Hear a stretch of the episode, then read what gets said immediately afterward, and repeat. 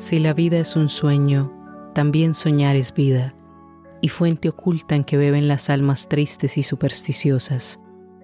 El sueño, hijo del cansancio de la noche, imagen de la muerte, tiene quizá secretos parecidos a los que la muerte encierra.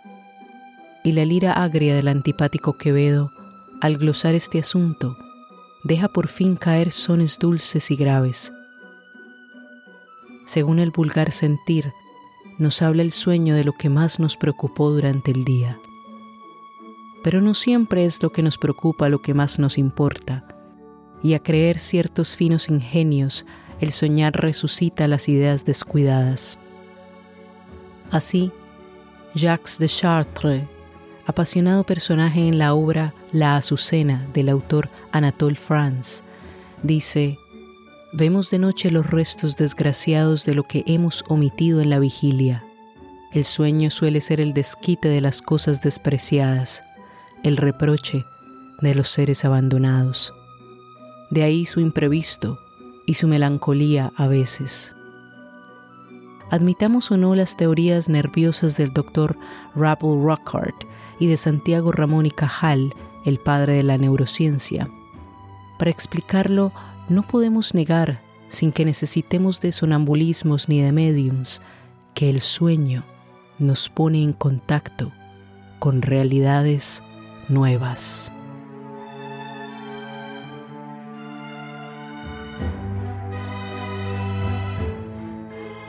Hola, hola, bienvenidos y bienvenidas estimados oyentes de Tres Cuentos, el podcast bilingüe dedicado a las narrativas literarias históricas y tradicionales de Latinoamérica. Soy Carolina Quiroga Stoltz y hoy damos la bienvenida al paraguayo español Rafael Barret. El fragmento que acabamos de escuchar hace parte del ensayo Sueños, escrito por Rafael Barret en su libro El dolor paraguayo en 1909.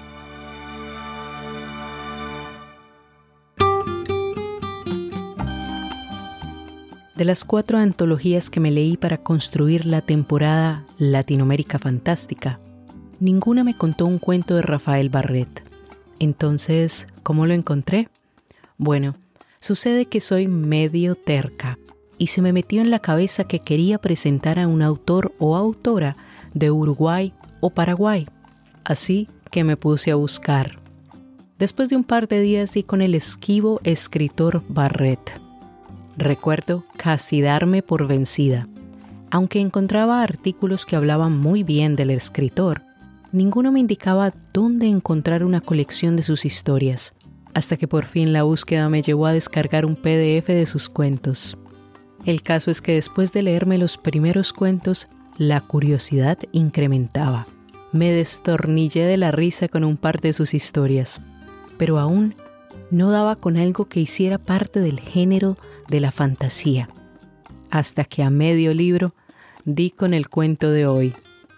Confieso que muchas veces cuando encuentro lo que estoy buscando, paro la lectura, pero es que la simplicidad y franqueza de Rafael Barret hace que te provoque continuar, repetir y leer hasta el final.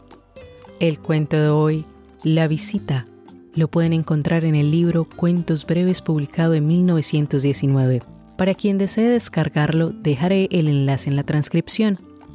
Este cuento escrito en forma de poema en prosa nos llega en la voz de la escritora ecuatoriana Melanie Márquez Adams, de quien sabrán más cuando lleguemos a los comentarios. Un poeta es visitado por la señora muerte, quien ha venido con una intención diferente a la usual, la de entregarse a este hombre.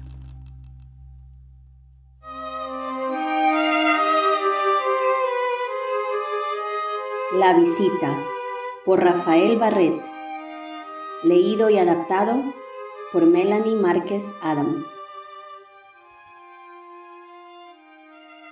Una noche de bruma y de luna lívida, salió el poeta de la casa y recorrió el jardín. Los árboles, en la niebla iluminada blandamente, parecían fantasmas. Todo estaba húmedo misterioso, triste. se diría que el suelo y las plantas habían llorado de frío, o tal vez de soledad. Enfrente, del otro lado del camino en la espesura, había un hombre inmóvil. Se distinguían su pantalón negro y su camisa blanca. Faltaba la cabeza. Era un decapitado que miraba fijamente al poeta. Este, después de un rato, volvió a la casa. Un rayo de luz salía del adorado nido. Era su casa y sin embargo, queriendo entrar, no lo pudo hacer. Durante largos minutos angustiosos, creyó que había sido despedido para siempre de ella y que su espíritu impotente, pegado a los cristales, contemplaba la felicidad perdida. Otra noche sintió ruido, se levantó y se asomó. Un gran perro negro, de pie contra el portón, empujaba con las patas delanteras. El poeta lo espantó, pero el animal volvió dos veces.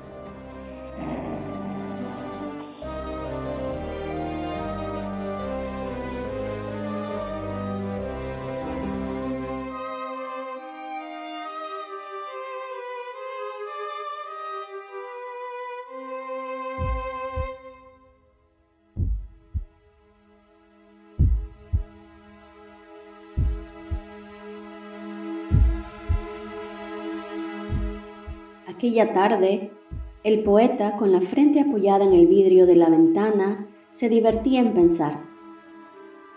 Una mujer, vestida de luto, entró silenciosa y súbitamente se sentó. El velo que le cubría el rostro caía hasta el suelo. El poeta había visto en el vidrio el vago reflejo de la intrusa y se volvió sonriendo hacia ella. Hijo mío, dijo la mujer enlutada, tienes demasiada fiebre. Mis brazos son frescos y puros como la sombra. Lo sé, dijo él, y los deseo, te deseo sanamente. No me lleva a ti, oh consoladora, el sufrimiento, sino la vida.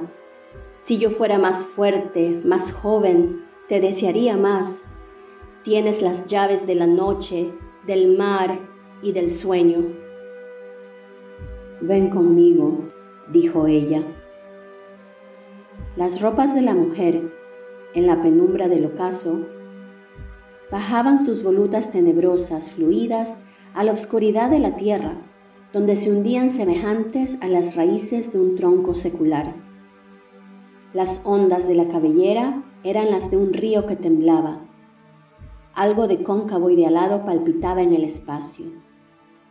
A través del velo y del crepúsculo, los ojos insondables de la enlutada lucían con dulzura. Ven conmigo, en mi noche hay estrellas y mi mar se desmaya en playas de oro. En mi sueño se sueña. Ven conmigo. El poeta se estremeció levemente. ¿Es preciso seguirte? preguntó Bien sabes que no ordeno por mí misma. Soy una enviada. Transporto a los hombres de una orilla a otra. Soy la barquera y atiendo a la voz que llama desde el borde que no se ve. Hoy no vine por ti. Aún no eres reclamado. Vengo a solicitarte, a ofrecerme. Es cierto que obedezco al destino y que a veces contra mi voluntad piadosa, lleno de espanto las almas débiles. Pero también obedezco a los hombres. Pídeme, tómame, soy tuya. En la habitación inmediata sonaron besos y risas balbucientes de niño o de ángel. Iría contigo, murmuró el poeta, me asomo a ti y un vértigo sagrado me embriaga. Un viento glacial y delicioso adormece mi sangre. Iría a ti. Y no obstante, quisiera hoy, como todos los días, encender mi lámpara. La página está sin concluir. Nada concluye, nada empieza, dijo ella. Mi hijo ríe. Todavía no habla. Quisiera oírle hablar. Hablar es mentir. Estoy encariñado de cosas humildes, vulgares, casi feas. Quisiera despedirme, acariciarlas, disponer de unas horas. Te amo, eres la única, la suprema. Fuera de ti no hay sino espectros. Espectros vacilantes, espectros de dolor, de la alegría, de la esperanza. Espectros. Yo mismo, mientras no me toques tú, no soy más que un espectro. Eres la sola realidad. Darme a ti es nacer, dispuesto a partir a la región maravillosa y eterna. Considero las piedras polvorientas del yermo, la hierba pobre, la zarza sedienta, y siento que son aún compañeras de mi corazón. Perdóname, oh Madre, no sé lo que es justo, no sé lo que conviene. En tus manos me pongo, arrástrame contigo.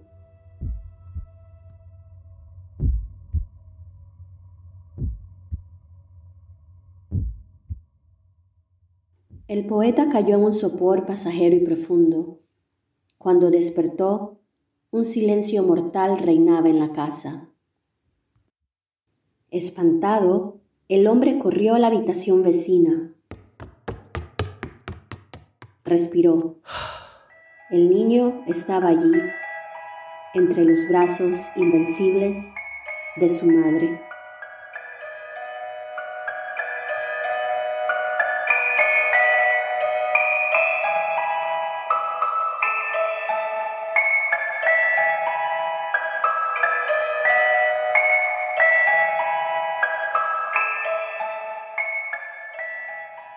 Muy bien, regresemos al lugar donde la muerte no se anuncia con tanta familiaridad.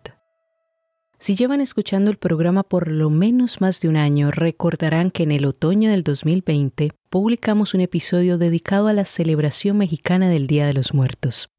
Episodio que por cierto ha sido uno de los más escuchados. Por si le quieren dar una repasada al episodio 34, Día de los Muertos, su historia, tradiciones e influencias, les dejaré el enlace en la transcripción. No recuerdo si ya les he comentado antes, pero desde muy joven he tenido una fascinación por el concepto de la muerte y del más allá. Tanto que la segunda profesión que quise estudiar cuando estaba muy joven fue antropología forense. Y claro que sí, me vi el show policíaco Bones y seguí por muchos años con atención los documentales en el History Channel y en el Discovery Channel relacionados con descubrimientos arqueológicos. Mi sueño era excavar huesos y otras antigüedades, y luego componer las piezas del rompecabezas y contar la historia. Pero como ven, solo acabé contando historias. Entre mis primeras lecturas donde la muerte es un personaje, está uno de mis libros favoritos, Las intermitencias de la muerte, por el portugués José Saramago. De hecho, este autor me gusta tanto que me he leído casi toda su obra y planeo releerla pronto. Les menciono este libro porque sí que vale la pena leerlo. Es corto y es graciosísimo. Es acerca de un país que la muerte decide no volver a visitar. En un principio la gente considera esto una bendición, pero pronto se dan cuenta de que están muy equivocados. Por si aún no están convencidos de que este libro vale la pena leerlo, les voy a dejar el enlace a un episodio del podcast Contratapas, donde Yamit y Florencia, los anfitriones del programa, me invitaron a hablar sobre el libro Las intermitencias de la muerte. Estoy segura de que después de escucharnos hablar sobre la historia, les va a picar la curiosidad. Lo cierto es que siempre me ha parecido muy interesante que en el folclore popular la muerte y el diablo son personajes medio tétricos, pero también medio humanos y muy susceptibles a ser engañados. Por ejemplo, Entre la colección de cuentos que los hermanos Grimm recogieron, estaba uno donde la muerte se encuentra con un hombre y le ofrece ser la madrina de uno de sus hijos. La historia cuenta que la muerte favorece a su ahijado haciendo un pacto con él. Le da una hierba que cura a aquellos enfermos que aún tienen la oportunidad de vivir. Sin embargo, la fama hace que el joven un día trate de engañar a su madrina y por supuesto, esto lo mete en serios problemas. Si quieren escuchar el cuento en español de los hermanos Grimm, les dejaré el enlace a un video. Por último, en unas semanas tendremos en el podcast a la muy conocida reina del cuento, la colombiana Carolina Rueda. Y de ella fue de quien por primera vez escuché uno de los cuentos más interesantes y bonitos acerca de este personaje llamado la muerte. Cuando le pregunté sobre quién tenía la autoría del cuento, me indicó que la versión original provenía del escritor mozambicano Mia Couto, que por cierto es un hombre y es blanco, contrario a lo que uno podría pensar cuando escucha el nombre Mia Couto. Entonces les voy a dejar el enlace de la versión del cuento contado por Carolina Rueda, la reina del cuento, y espero que lo disfruten. De verdad que vale la pena escucharlo, especialmente en épocas de suspenso.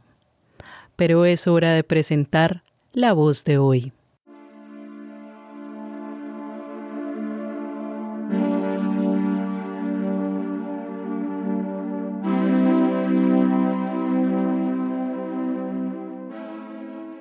El cuento de hoy fue narrado por la ecuatoriana Melanie Márquez Adams, quien es escritora, editora y traductora.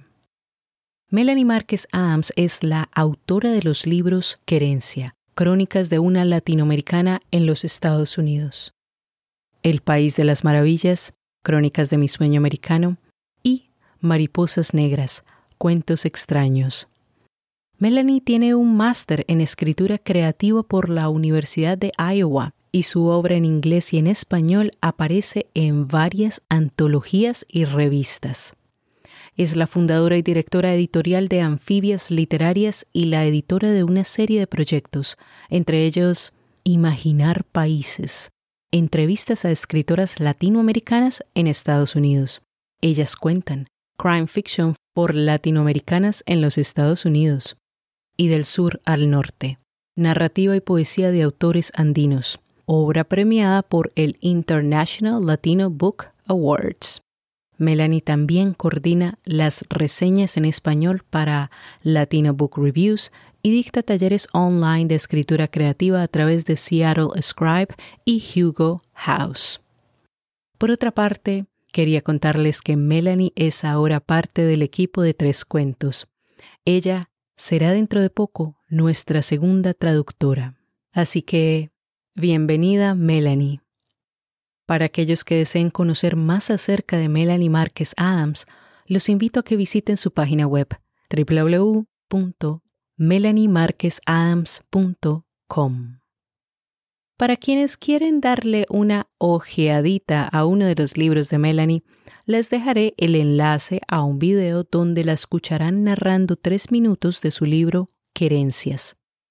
Y si después de escucharla quieren comprar alguno de los libros, les dejaré los enlaces de Querencia y Mariposas Negras para que los ordenen por Internet. Finalmente, quien desee contactar a Melanie y hablar con ella acerca de sus proyectos, pueden encontrarla en Facebook, Instagram y Twitter como Mel Márquez Adams. También les dejaré este dato en la transcripción. Es hora de los anuncios y noticias del día.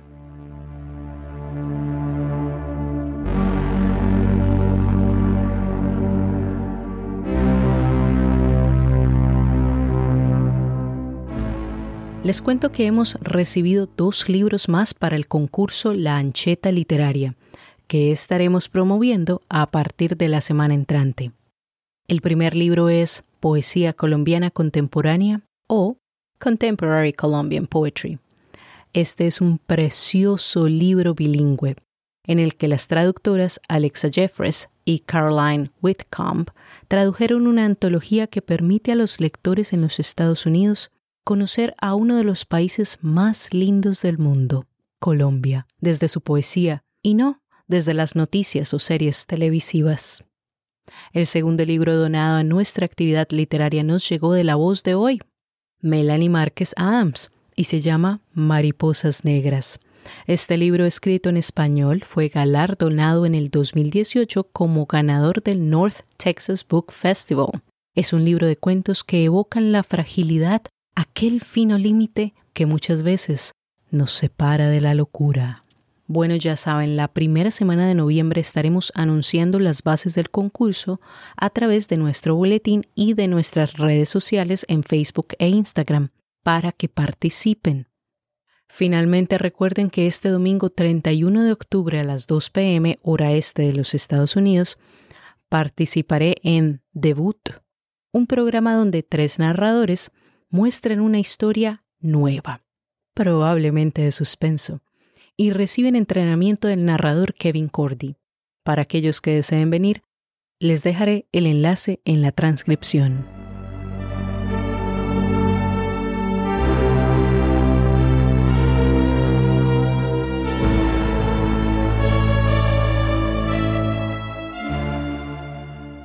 Muy bien, es hora de contarles acerca del autor de hoy.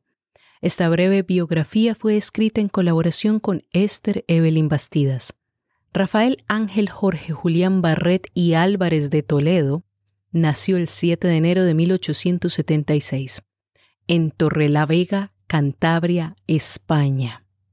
Sus padres fueron George Barrett Clark de Inglaterra, súbdito inglés encargado de diversos negocios de la corona británica, y María del Carmen Álvarez, de Toledo y Torao, mujer española emparentada con el duque de Alba. O sea que esta era una familia de alcurnia.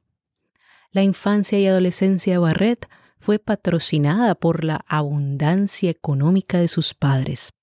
Esta ventaja le permitió viajar por diferentes países de Europa. Y mientras viajaba, el joven autor desarrolló su intelecto, Aprendió a tocar el piano, a dominar el castellano, el inglés y el francés. En el año de 1896, Rafael inicia la carrera de Ingeniería de Caminos en Madrid, España. Sin embargo, durante sus estudios, al joven Barret se le olvida la alcurnia y los modales.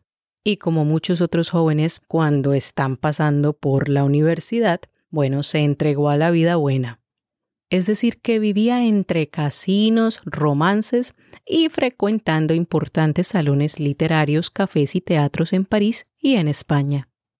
Pero la vida bohemia a la que el escritor se acostumbró, tarde que temprano le iba a pasar una cuenta de cobro. Sucedió que en el año de 1902, Rafael reta a un duelo al señor José María Azopardo Camrodón por las calumnias a su nombre. Azorpado presenta el caso ante el Tribunal de Honor, alegando que vivía escandalizado por la forma de vida del joven Barret y hasta lo acusó de ser homosexual e indigno de pertenecer al prestigioso círculo de la Gran Peña de España. Vaya uno a ver si eso eran puros bochinches. Cabe aclarar que en esos tiempos se decían un montón de cosas acerca de quien no viviera las normas morales de esos tiempos. Recordemos, esos eran tiempos de mucha reserva y moderación en España. Si quieren refrescar la memoria acerca de este periodo español, pueden escuchar de nuevo los comentarios del episodio 40 que dedicamos al español Miguel de Unamuno. El caso es que el presidente del Tribunal del Honor, el duque de Arión, amigo de Azopardo, el acusante, falló a favor de este, asegurando que el joven Rafael, de 26 años, no era suficiente digno para llevar a cabo el duelo de hombres que había solicitado. La escaramuza hubiera quedado allí, de no ser porque el joven Rafael quedó tan ofendido por la decisión del presidente del tribunal que se fue y buscó al duque de Arión y le pegó un golpe como símbolo de justicia en plena gala del Circo de París. Tamaño escándalo obligó a Barret a iniciar una nueva vida en Argentina como periodista. Sin embargo, en 1904 es enviado como corresponsal a cubrir la revolución liberal en Paraguay para el diario argentino El Tiempo. En Paraguay es donde el autor se siente a gusto, debido a las buenas migas que hace con los intelectuales y políticos de aquel país. Además fue donde desarrolló toda su capacidad literaria. Para 1905, Barrett inicia con síntomas de tuberculosis, pero no le presta mucha atención. Dos años después se casa con Francisca Solana López Maíz en Asunción, Paraguay, con quien tiene un hijo llamado Alex Barrett. En 1908, Barrett es detenido por las autoridades militares paraguayas por prestar ayuda a los heridos que dejaron los disturbios del golpe militar dado por Albino Jara en su intento por derrocar al presidente Benigno Ferreira. Igualmente, a los cargos de detención se le sumaron que Barrett había publicado en su periódico quincenal El Germinal los abusos y torturas cometidos en dichos disturbios contra la población. La historia cuenta que Albino Jara no llega a ser presidente ese año, es solo hasta 1911 que se hace al poder como presidente sustituto del Paraguay. Por su parte, Rafael, que claramente comienza a tener una inclinación por la justicia social, se dedica a dar charlas a los obreros que eran explotados en los yerbales de mate. Y en el mismo año en que lo detienen, en 1908, publica una serie de 20 artículos sobre dicho tema, pero rápidamente le acaba costando la amistad con la gente de la alta sociedad de la época en Paraguay. A partir de 1910, Barrett inicia su lucha contra la tuberculosis. Poco a poco el autor se somete a tratamientos en diferentes hospitales en Paraguay, sin lograr ninguna mejoría. Buscando un alivio a su enfermedad, Barrett se va para Francia, el primero de septiembre del mismo año. Desde el centro hospitalario al que es remitido, el autor continúa escribiendo artículos valiosos y muy adelantados a su época, porque evidenciaban una realidad de la que nadie quería hablar. Rafael Barret fallece de tuberculosis el 17 de diciembre de 1910 con tan solo 34 años en Arcachón, Francia. Sin embargo, el año siguiente sale publicado su libro El dolor paraguayo, un texto que recoge los artículos donde Barret expone las heridas sociopolíticas profundas del Paraguay, es decir, donde cuenta la realidad de los niños huérfanos y sin hogar, de las valientes madres cabezas de hogar, de la eterna agonía del obrero, de los hombres sin futuro, de los ancianos sin esperanza, y del desprecio por la naturaleza, la crueldad con los animales y la falta de respeto del gobierno con los ciudadanos que reclamaban sus derechos. Bueno, ya ven que no se debe juzgar a un libro por su portada, porque la vida de los hombres, de las mujeres, de los seres humanos es un misterio que muchas veces solo se devela mucho después de su muerte.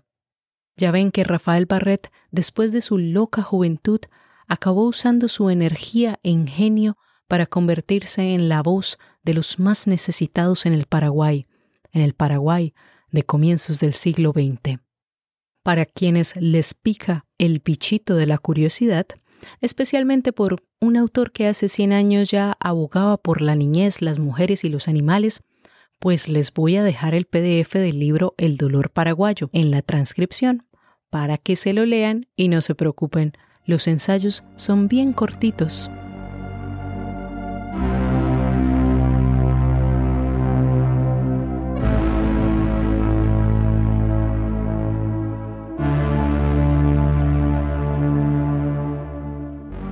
Para concluir el programa de hoy, voy a compartirles la primera parte de otro cuento de Barrett que se titula Soñando, el cual pueden descargar desde nuestra página web. Y por cierto, este cuento es como la antesala al episodio de la próxima semana, así que préstenle atención. soñando. Era como un inmenso baile de personas y de cosas. Figuras de todos los siglos pasaban en calma o se precipitaban girando. Animales fantásticos y objetos sin nombre se mezclaban a los mil espectros de un carnaval delirante. El espacio infinito parecía iluminado por la fiebre. No había piso ni techo. Se adivinaba la noche más allá de la luz.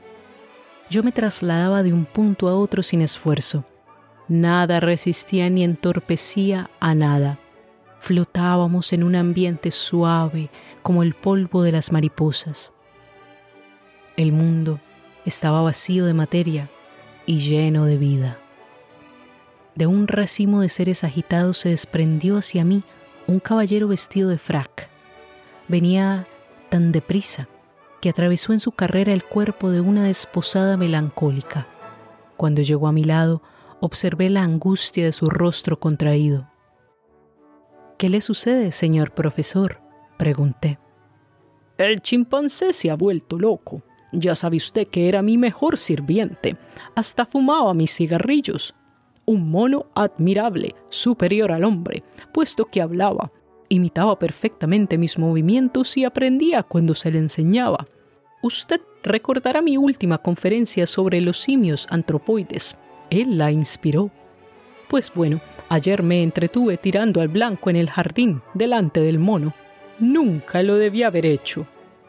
He querido meterme ahora en casa porque se hace tarde. ¿Creerá usted que el chimpancé me ha recibido a tiros? Confundiendo mi perchera con el blanco. ¡Ay!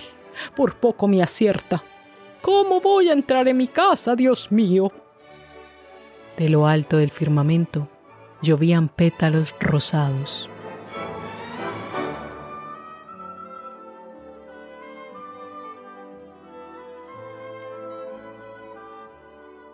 Y eso es todo por hoy.